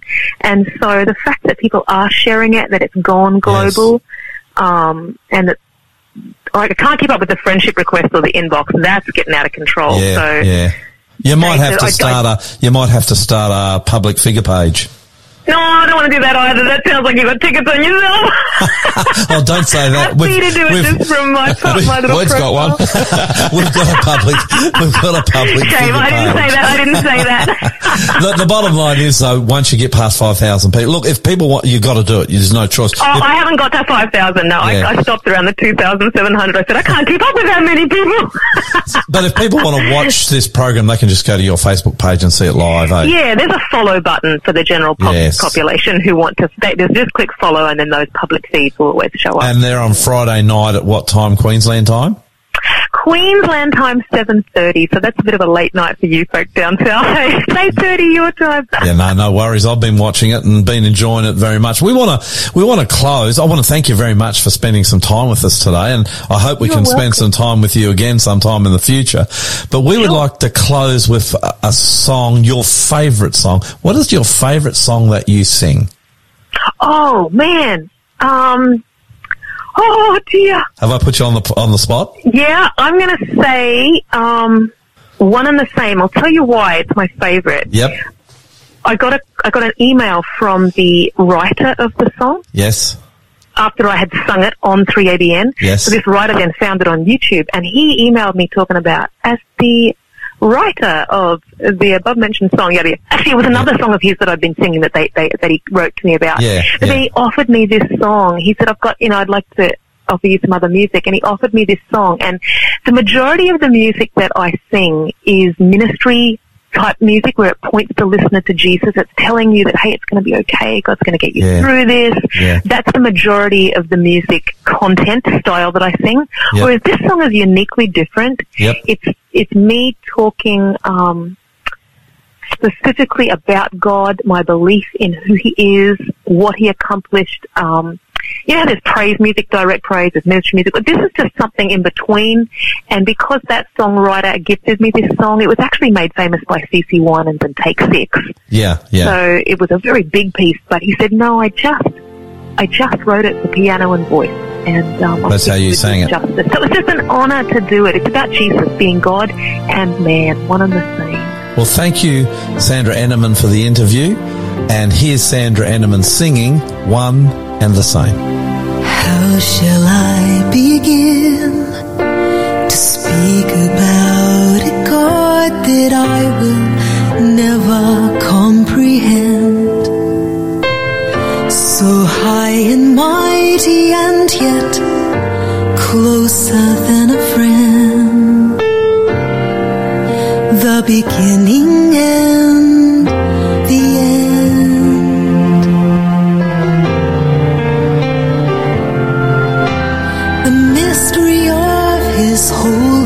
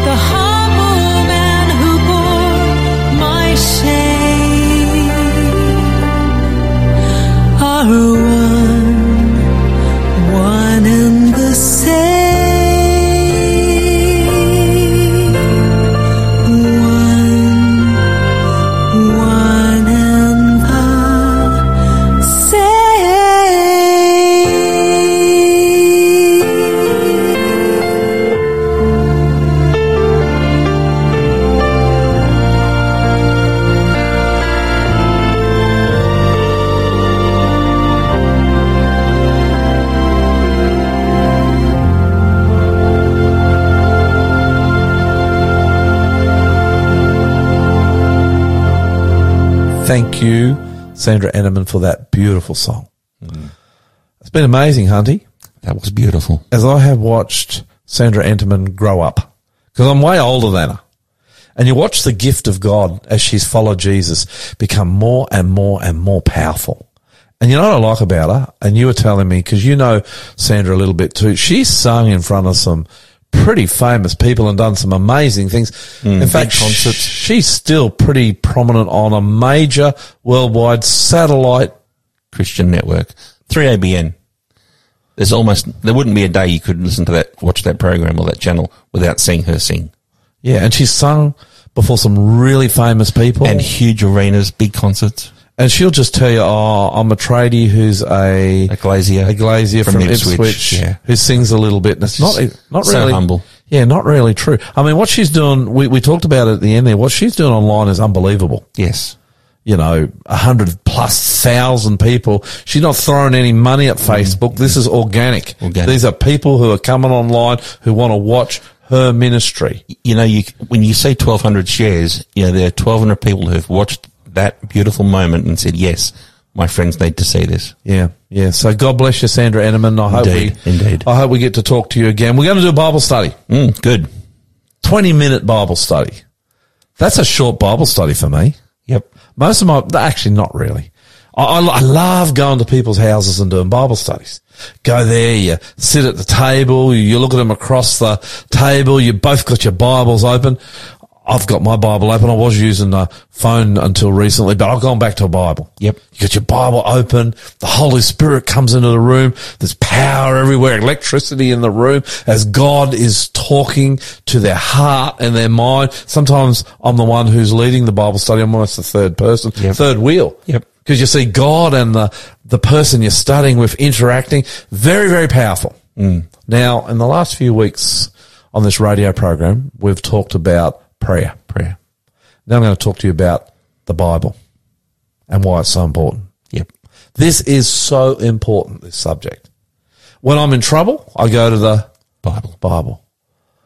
When I'm down, I go to the Bible. When I'm depressed, and I get depressed, I mean, I work with Hunty. That'll depress anyone. No, that's, no I'm, I'm only joking. Sometimes I, I hope people get our jokes when we're mucking around on this radio program. Um, Especially in the Bible study segment. when I'm depressed, well, the Lord had a good sense of humour. What did he say? Laughter is the best, Best medicine. Is that from the Bible? I'm not so sure about that. Probably that. not. Actually, it might be a psalm. Proverb. Proverb, sorry. Oh, anyway.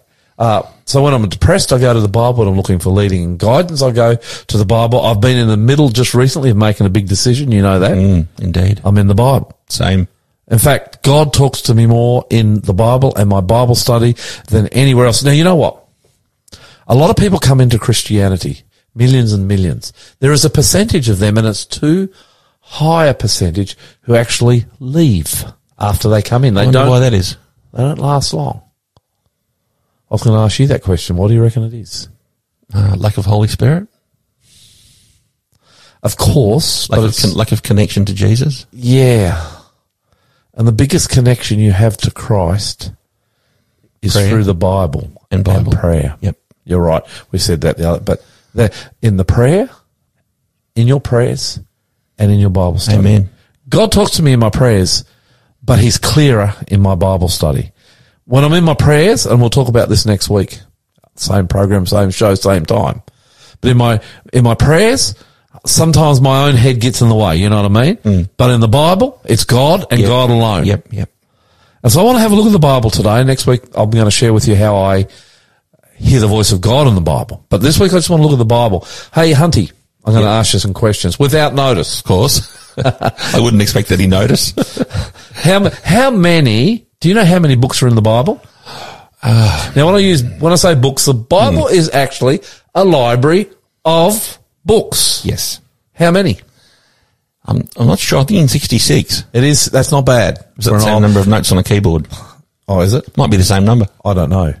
I just know there are 66 books in the Bible. So if the Bible was a library, you'd go to your library, there'd be 66 books in it. Yep. Now this, this, this Bible, a lot of people, it's amazing. A lot of Aussies listening to this program don't know much about the Bible. It's actually split. So it's 66 books, but it's split into two sections. The first section, which is, just remember this, before Jesus is called the Old Testament. Yep. 39 books. The second section is called the New Testament. That's from Jesus onwards. Yep. So two, so 66 books, 39 of those books are in the first section called the Old Testament. Did I say 39? I hope 39. so. Yeah, 39. And 27 are in the second section called the New Testament. Does that make sense? It does. I haven't confused you? Do, do we know, do we know if they're written in order? That's a very good question, Andrew. Question, Andrew Hunt. I was actually thinking more, more of the, the New Testament too. They're not written in chronological order. So what do you think would be the last book, Revelation? Yeah. Even the, even though the book of Revelation is the last book in the Bible, it's one of those books that we can reliably say probably is the last book written in the Bible. Very good. Was Genesis the first book written? Yeah, I don't know. Well, Probably. maybe, maybe not. Some argue that Job was the first book written. We actually don't know. True. And does it matter? No. No. No, it doesn't matter.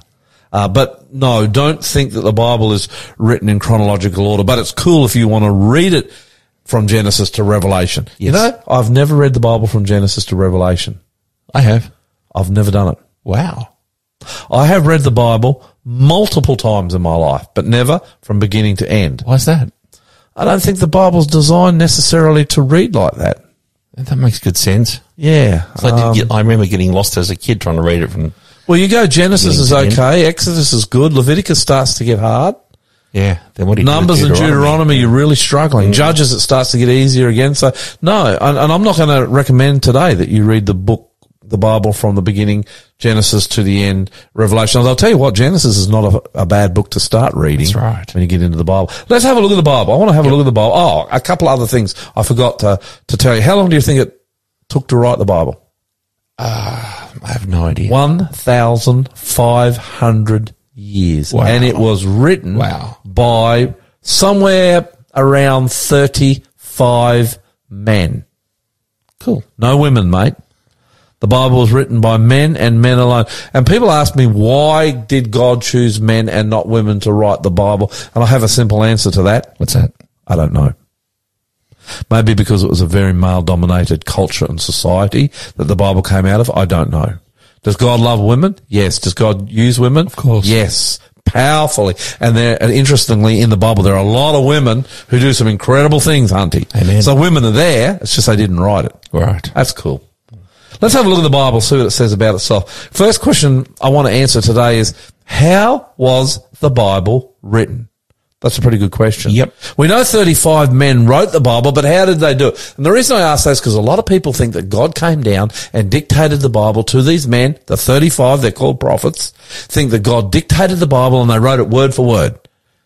But it's not exactly how it happened. True. Second Peter chapter one. I'm going to get you to read it, Hunty. Sure. And if you're following us in your Bible today, most of the texts are coming from Hunty, Uh, the New King James today. New King James. Yep. Yep. Let's go for it. Second Peter. So if you've got your Bible, open with us. If not, follow along. Second Peter chapter one, verse 19 through to 21. This is what the Bible says about how it was written. Go. And so we have the prophetic word confirmed. Stop. We have the what? Prophetic word. Do you know what the prophetic word is? It's another word for Bible. Okay. So we have the Bible confirmed. Confirmed. You go. Which you do well to heed as a light that shines in a dark place That makes sense, Hunty? Mm. Yeah. until the day dawns and the morning star rises in your hearts. What's that? Who's that? Morning star? Jesus? That's right. It's just saying, hey, you've got the Bible written by the prophets. Take notice of it. Read it because if you do, and this is the miracle, it's a miracle most people don't get. They wouldn't leave Christianity. They wouldn't leave the church if they got this. True. If you read the Bible, Jesus will rise up in your heart like the morning star. You you get up early I do. sometimes. I do. Yeah, always. You've seen the morning star many times. Yep. Beautiful, beautiful thing. Read the Bible. Jesus is going to rise up in your heart. Keep going, bro. Knowing this first, that no prophecy of scripture is of any private interpretation. Cool. For prophecy never came by the will of man, but holy men of God Here spoke it is. Here it is, Hunty. Yep. as they were moved by the Holy Spirit. cool, isn't it? Wow. The Holy Spirit would come and move their hearts and minds. Wow. You got to remember, these guys are possessed. They're, they're possessed by the Holy Spirit. They're possessed by God. And what happens is the Holy Spirit would come upon them really powerfully. He would give them the message and then they would write it out. But would they write it out in, you know, were they being dictated word for word by the Holy Spirit how to write it? No, no, no. no. That's why you've got different styles. Moses writes different than John, who writes different than Paul, Yep. who writes different than Peter, who writes different on Isaiah, who writes different than Zechariah, who writes different than Matthew. Why? Because the Holy Spirit comes upon them and they write the message that he gives them in their own words, in their own way, and in their own style. Does that make sense? It does. But it is, It is inspired, inspired. Yep. by the Holy Spirit. Make sense? Absolutely. It does? It does. Okay. Second Timothy 2.15. Okay. Now we're going to read from the New King James Yep. version again. This is kind of God encouraging us with the Bible. Go. Be diligent to present yourself approved to God, a worker who does not need to be ashamed, rightly dividing the word of truth. Hmm. Be diligent. To present yourself approved. Prove to God. So to how God. do you present yourself approved to God? You are a worker. That's another not need that- to that- be ashamed. That's another thing Christians don't. We'll talk about that another day. Yep. I mean, when Jesus comes into your heart and you get possessed by the Holy Spirit, you're a worker. You're not ashamed. And what do you do? You rightly, Rightly divide. divide the word of truth. What's the word of truth? the Bible? Yeah. It means you'll read the Bible. Now here's what happens. And this is how I do my Bible study, my Bible reading, Hunty.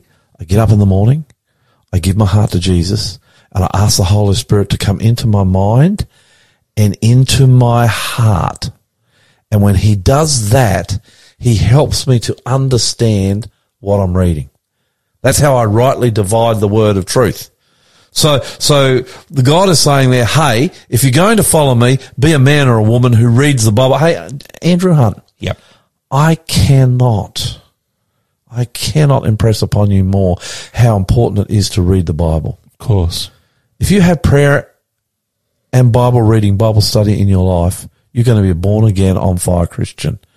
Now, I'm going to say this, and I'm just going to say it straight.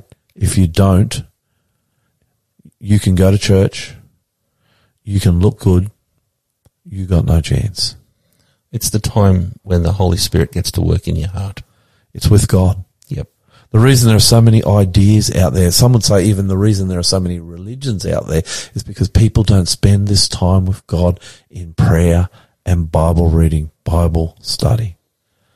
All right, next text, bro. You ready? Okay, which one? I've Acts couple. chapter 17 verse 11. Okay, and also in the New King James Version. Yep. A- a- And, this is a description God gives Luke, who writes the book of Acts, a description he gives of the Bereans, who are a group of on fire Christians. And this is how early Christians, this is the early church, the church of Jesus that the apostles set up. And this is how uh, Luke describes the Bereans. Okay. These were more fair-minded than those in Thessalonica, in that they received the word, What's the word? The Bible. Bible. Yep. Yep. They receive the Bible. How they receive it? They received the word with all readiness and searched the scriptures daily to find out whether these things were so. Hey, Hunty, they're into the Bible daily. Of course. You want to know Jesus? You got to be into the Bible, Daily. daily. Don't forget that. It's so, so, so important. Second Timothy chapter three verse 16 tells us why the Bible study, the Bible reading is so important every single day if you want to follow Jesus. This is why it's so important. Second Timothy, Hunty, chapter three, have you got that? And verse 16. Second Timothy chapter three. He's looking for it and he's looking for it furiously. Second Timothy chapter three and verse 16. This is, this is why you need to study the Bible every day. Here it is, straight out. Here we go. Thanks, mate. Second sc- Timothy Yep. chapter three, verse 16. All scripture is given by inspiration of God and is profitable for doctrine, for reproof, for correction, for instruction in righteousness. Okay, watch this carefully. All scripture is inspired by God. Yes. Well, we already looked at that. Yes. How God, through the Holy Spirit, comes down and inspires these guys and they write. Yes. What's it profitable for? This is why you read the Bible. Profitable for doctrine, Okay, what's doctrine? That's what you believe. beliefs. Yep. They're your beliefs. Yep. That's your If you want to know whether the Sabbath is real and fair income, don't take my word. That's right. Go to the Bible. That's right. If you want to know whether Jesus created the world in six days or not, go to the Bible. Yep. If you want to know whether Jesus was God or not, go to the Bible. If you want to know what's going to happen before the world ends, and the world is going to end, Hunty, Yep. go to the Bible. In fact, I can tell you where to go in the Bible for that. Same. Can you? Yep. Where would you go? Prophecy, revelation. Revelation and th- there's two great books, Mm, Daniel. on, on how the world will end and what will happen. The book of Daniel Yep. And the And book of Revelation. Revelation. Yeah. So go to the Bible for doctrine. Doctrine. This is a good one for you, Hunty. For, For reproof, and for what? for correction, which I get regularly. Hey, you, did you know? Now, Hunty, you know me pretty good. Do I like reproof and correction? Well, you also get a bit of that too. Do I like it? No, who does? If, if my boss rings me up, and I'm not talking about George, but my more immediate boss, Terry, to reprove or correct me, do I like it? it's not a good time. I don't reckon there's a lot of us out If there. you're listening, Terry, can you give Lloyd a call later? I I don't reckon there's a lot of us who like being reproved No, of course or not. corrected. That's right. But that's what the Bible is for. Yep. To reprove and correct you. Yep. And it will do that. You start reading it, you're going to get some, oh, God's going to talk to you real straight sometimes. He will reprove and correct you in that last one. What's that? Instruction? Instruction in righteousness. That just means instruction to be like Jesus. So watch this, Hunty. Yep. Uh, Go, go, don't go from that scripture yet. okay. This is very important. The Bible is good and it is inspired. It is good for doctrine. Yep. It's good for reproof, and, correction, and correction. and it'll show you how to be like Jesus. Yes. You can see why you need to read the Bible. Yep. Okay. Our last text in this little Bible study, Hebrews chapter 4 and verse 12. I've got that in the New Living Translation. that, I think that's a good choice actually because it kind of makes it very simple. Yep. For the word of God What's is the word of. God? The Bible. Yeah. Replace just for a moment that, Okay. that term with the Bible. So, so just make it a bit clearer for us. The Bible is alive and powerful. Wow. It is sharper than the sharpest two-edged sword, cutting between soul and spirit, between joint and marrow. It exposes our innermost thoughts and desires. This book is alive, Hunty. You open the Bible. Yep. It'll be wow, wow, wow. Because when you open the Bible, every time you open the Bible, the Holy Spirit is there. He comes upon you and you are having an experience with God. It is alive. And next week, this same program, same time, I'm going to show you how God will talk to you directly through the Bible. Nice. I got some good stories. We might have to have a bit more time next week, Hunty. Okay, we'll need to we'll need to hurry up then next week. Three quick questions. Yep. A lot of people ask me this as a pastor. Yep. Why do I find the Bible so boring? Oh. Oh, why? That's a that's a pretty good question. isn't it? The They don't- Bible. don't understand it probably. That's well, it's pretty easy to understand. You probably in the wrong version. You read in a modern version and you should be in a modern version. It's easy to understand.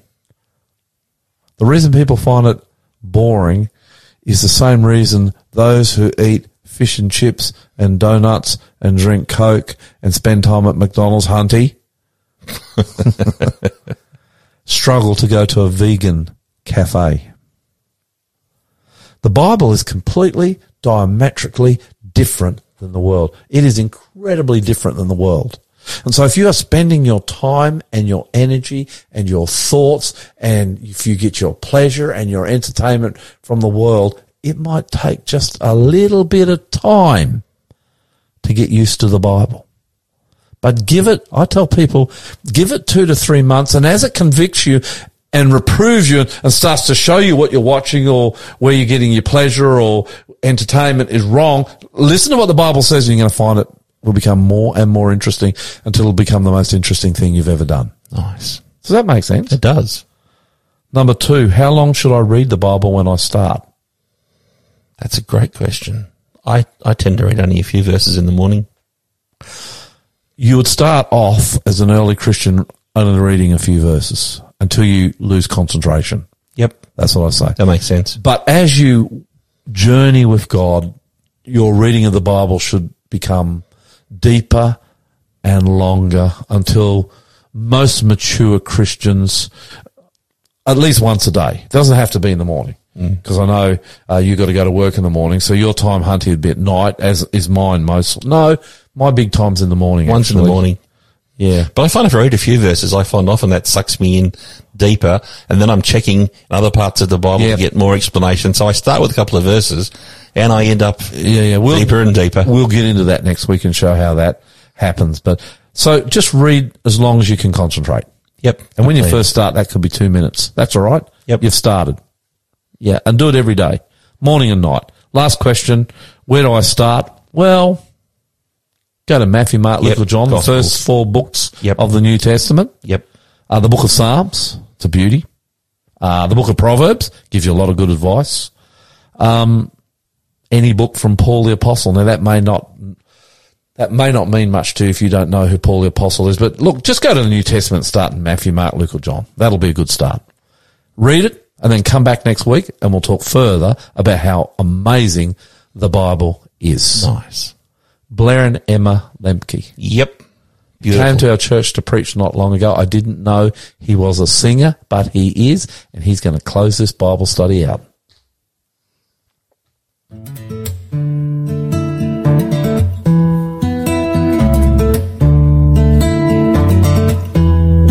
Ooh la da da da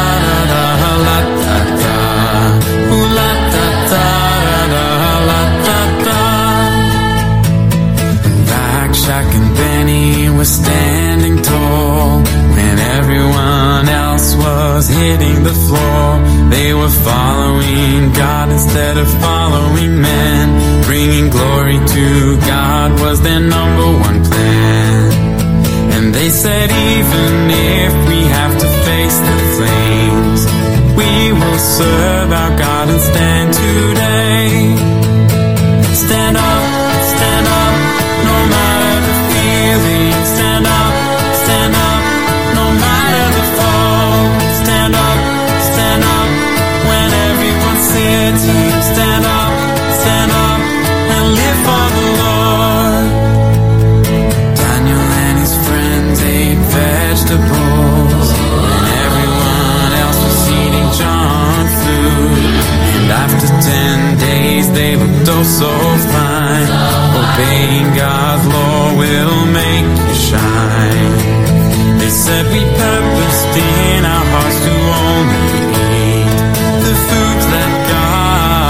said to eat.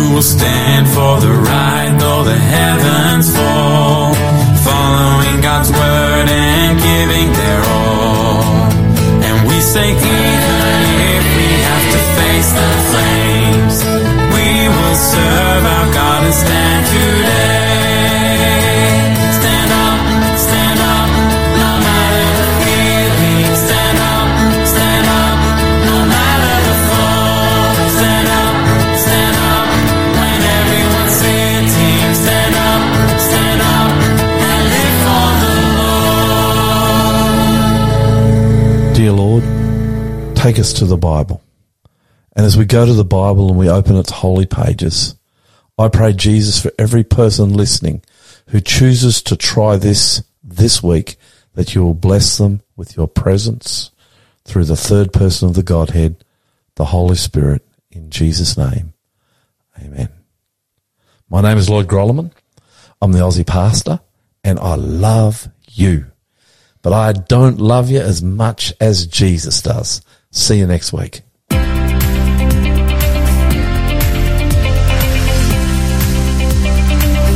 Thanks for joining the Aussie Pastor. If you enjoyed today's program and would like to find out more about Jesus, our ministry, or ways to support us, go to findjesus.tv.